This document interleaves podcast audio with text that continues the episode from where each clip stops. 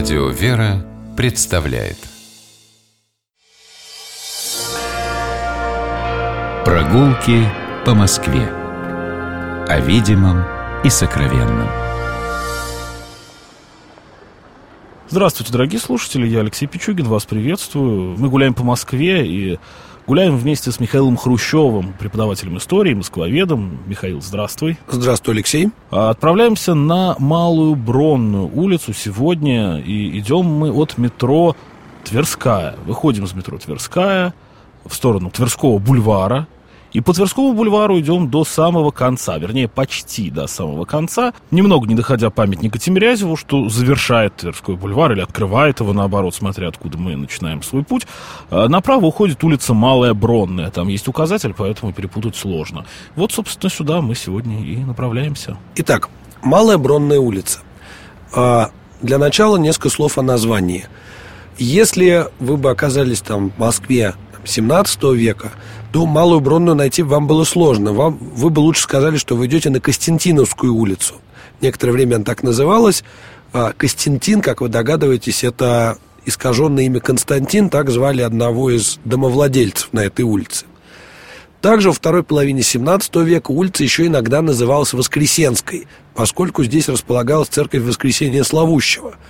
Но воскресенских улиц в Москве много было, поэтому как так закрепилось за улицей название Малая Бронная, поскольку улица проходила через слободу бронников, которые изготавливали кольчуги и панцири для оружейной палаты для русской армии. И когда мы заходим на улицу, наше внимание привлекает дом 2. Крупное здание с полукруглым углом, увенчанное таким серебристым куполом. Это здание Романовского подворья, как его называли. Когда-то здесь располагались, располагалась усадьба генерала Грушецкого. Потом она перешла в руки Голицыных. И Голицыны доверили в 1770-е годы знаменитому московскому архитектору Матвею Федоровичу Казакову построить здесь свою городскую усадьбу.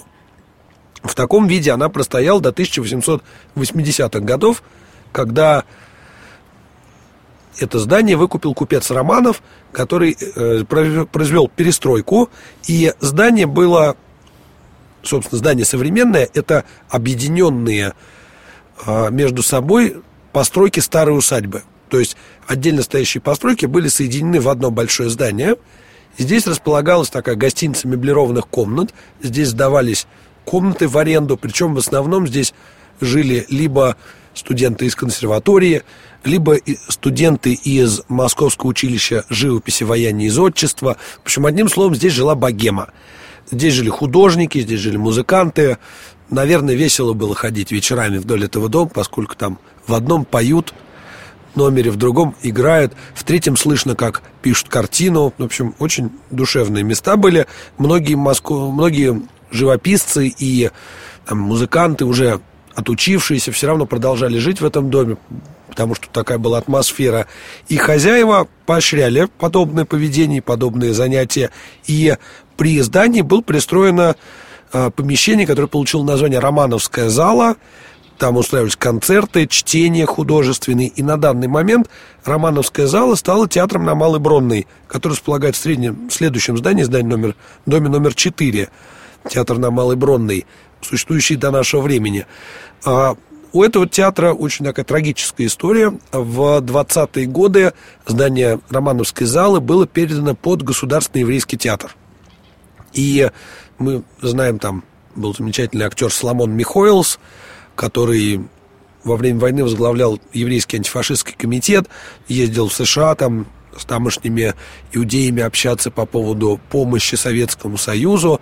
Но после того, как война закончилась, начались гонения против евреев там, в связи с появлением государства Израиль. И Михоилс, как такой яркий представитель еврейской общины, он был очень неудобен и при загадочных обстоятельствах погиб в городе Минск. Собственно, его похороны стали очень важным таким общественным событием в Москве. Рассказывают, будто во время прощания с Михоилсом в здании Государственного еврейского театра а, на крыше недалеко неизвестный скрипач играл музыку. Вот, ну, это был определенная отсылка к спектаклю по роману Шалом Алейхиму «Скрипач на крыше». Угу. Ну, говорят, что убили его сотрудники органов госбезопасности, замаскировав под дорожное происшествие. Да, причем... Есть такая версия. Ну, действительно, есть такая версия, и она, боюсь, что соответствует собой, действительности, да. Ну, после смерти Михоэлса достаточно быстро еврейский театр был закрыт, и появился вполне себе такой театр беззубый, театр сатиры, который прочитал здесь до 90-х годов, потом вот открылся театр на Малой Бронной. И следующее здание за этим театром, такая 16-этажка одноподъездная, ничем не примечательная вроде бы. Интересно тем, что здесь жили в основном актеры, такие как, например, Плят или Никулин, а также здесь некоторое время проживал Святослав Теофилович Рихтер, и даже в его квартире сделан музей – мемориальная квартира Рихтера. Я не знаю, жил ли он последний год жизни в этой квартире или нет, потому что незадолго до смерти, ну, последние годы он жил в Париже, но вернулся в год своей смерти в, на родину, в Россию. Ну, возможно, там он жил, да, в этой квартире еще какое-то время. А напротив дома, где жил Рихтер, э, здание школы, что, кстати говоря, не очень характерно, ну, в представлении нашем, э, что центр Москвы, он э, свободен от школ. Хотя на самом деле это не совсем так. А, дело в том, что в Москве вообще достаточно плотно все было застроено к моменту революции. И в большинстве случаев, когда мы в центре города, на улице, на красной линии улицы, видим школу, ну или даже во дворах, там тоже бывает такое, в большинстве случаев на месте этого, этой школы стояла церковь. Это не связано с тем, что э, большевики старались все церкви снести на их месте, построить безбожные школы. Скорее это связано с тем, что в списке зданий, которые бы подлежали сносу, для того, чтобы школу построить, церковь шла на первом месте, потому что ее сложнее приспособить под жилье, под какое-нибудь учреждение и так далее. Ровно на месте школы, на данный момент это школа имени Мигеля Эрнандеса, стояла когда-то церковь Воскресения Славущего. Она здесь впервые упоминается в XVII веке. Здание главное этой церкви, собственно, четверик был 1680-х годов, причем можно посмотреть сохранившиеся фотографии из найденовского альбома. Очень нетипичное кубическое здание а, с маленькими такими главками наверху, там пятиглавие, очень нетипичное. Почему так? Дело в том, что церковь очень пострадала в пожаре 12 года, сгорела, и ее просто надстроили таким небольшой главкой центральной и сделали маленькие угловые главочки. Таких больше в Москве, наверное, и не было. Сохранились фотографии, их можно посмотреть в интернете, да, они есть. просто набрать там «Воскресенье славущего. Малая Бронная». А в 1930 году церковь закрыли, а в 1935 разобрали на кирпич. Собственно, из этого кирпича здание школы, которое здесь до сих пор стоит, и было собрано. Ну, частично школа-то больше, потому Школа что церковь больше, конечно. Воскресенье, она такая небольшая, уютная, маленькая церковка была. Если дальше пройти от этой школы вверх по Бронной улице, мы видим памятник. Небольшой памятник э, Шалому Алейхиму, собственно, знаменитому еврейскому писателю. Как он здесь оказался? Дело в том, что сам Шалом Алейхим в Москве никогда не был, не бывал. И про нее, собственно, и не писал. Вот в Киеве он был, да, и много про него писал, а в Москве никогда. Дело в том, что здесь рядом находится хасидская синагога, и здесь рядом находился Государственный еврейский театр. Ну, кстати, под Киевом родился. Да, и вот по этой причине, собственно, что такого окружения именно на этом месте, на Малой Бронной, был воздвигнут памятник Шалом Алейхим, очень небольшой, симпатичный памятник. Пройдем чуть дальше. И э, дом номер 15 сейчас это детский сад. Э, что интересно, на этом месте детские учреждения издавна находились, и во второй половине 19 века здесь была маленькая такая детская больница, в которой работал знаменитый детский доктор Филатов, собственно, в честь которого сейчас называется Филатовская больница. Если мы дальше пройдем, то дом 18 по правой стороне, интересное здание, пробирная палата здесь находилась с 18 века. Чем они занимаются? Они занимаются замерами там, содержания серебра, содержания золота в разных изделиях, мерами и весами. Собственно, с конца 19 века и до сих пор одно и то же учреждение. Таких в Москве немного. Пройдем дальше и окажемся на углу Спиридоневского переулка. Нас сразу привлекает э, здание по левой стороне, это дом 21-23, э, в стиле конструктивизм, очень изящное здание, жилой дом госстраха. архитектор Моисей Гинзбург его построил. Ну, такой типичный классический представитель конструктивистской школы Моисей Гинзбург. Он много чего построил. И интересно, здание в первоначальном варианте было куда более интересным с архитектурной точки зрения, потому что оно было тогда пятиэтажным, сейчас здание шесть этажей, и была эксплуатируемая крыша с соляриями и с садиком, сохранились фотографии. Прямо с солярием даже. Ну, как с солярием, в смысле с помещением, с местом, где жители дома могли на лежаках загорать. Да, кстати, давайте вспомним в связи с Моисеем Гинзбургом его шедевр, а, который вошел во все мировые учебники по архитектуре, это здание Наркомфина, которое теперь сиротливо прячется на задворках посольства Соединенных Штатов. Ну, а, со всего мира едут его смотреть. Моисей Гинзбург, да, очень многое сделал для развития архитектуры, особенно архитектуры конструктивизма, и а, в Москве сохранился порядком его проектов, и это один из самых интересных. На другой же стороне улицы, дом 2215, это доходный дом 1913 года. Главное, что на нем стоит посмотреть, это вывеска аптеки. Историческая вывеска, восстановленная недавно реставраторами Архнадзора. Если мы пройдем еще дальше по улице Малая Бронная, мы подойдем к Патриаршему пруду. Я не стану сегодня останавливаться на Патриаршем пруде, потому что это тема отдельной прогулки, я думаю.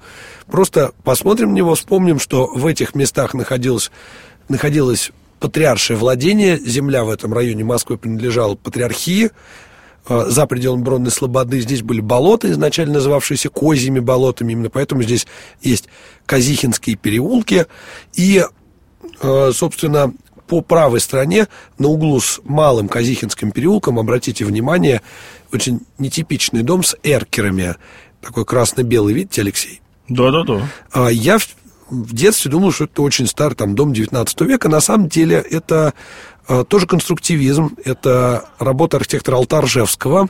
Это дом кооператива «Квартира хозяин». Во время НЭПа новое экономическое положение разрешили гражданам самостоятельно строить себе жилье в рамках кооперативов. Они собирались кооперативы, собственно, строили.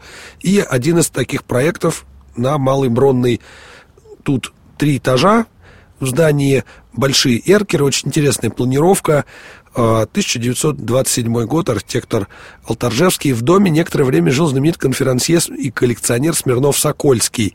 А мы двинемся дальше и на углу Малой Бронной Ермолаевского обратим внимание на новый жилой дом, да, он очень выдается даже Садового кольца, и немножко дальше его видно. Это первое, на что обращаешь внимание. Да, это архитектор Ткаченко построил, автор знаменитого дома яйца в Машков, на улице Машкова. И вот это вот здание называется Дом Патриарх.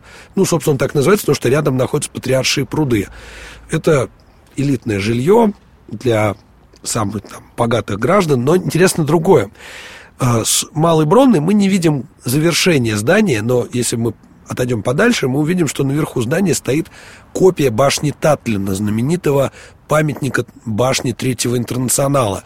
И здесь есть определенная такая ирония, или даже тоже докатывается до пародии, поскольку памятник а, Третьему коммунистическому интернационалу, который был символом нового общества, символом общества без богатых и бедных, венчает дом для богачей. Да, в этом что-то есть, конечно, безусловно, но сейчас настолько все смешалось и сместилось. Э, например, э, я думаю, что очень дорогое жилье именно в конструктивистских домах, которые строили для пролетариата. Да. Э, мы заканчиваем нашу экскурсию, собственно, у границы Москвы средневековой, у Садового кольца. Когда-то Малая Бронная упиралась, собственно, в земляной вал – Здесь же был такой малозастроенный район. Дальше шли уже загородные слободы. А на прощание с Малой Бронной хотел бы посоветовать вам почаще здесь гулять, но никогда не разговаривать с незнакомцами. Мы сегодня разговаривали уже с хорошо знакомым нам человеком, Михаилом Хрущевым, преподавателем истории, москвоведом. Я Алексей Пичугин. Мы гуляли по Малой Бронной. Гуляйте по Москве, любуйтесь ей и любите наш город. Будьте здоровы. До свидания. Прогулки по Москве. О видимом и сокровенном.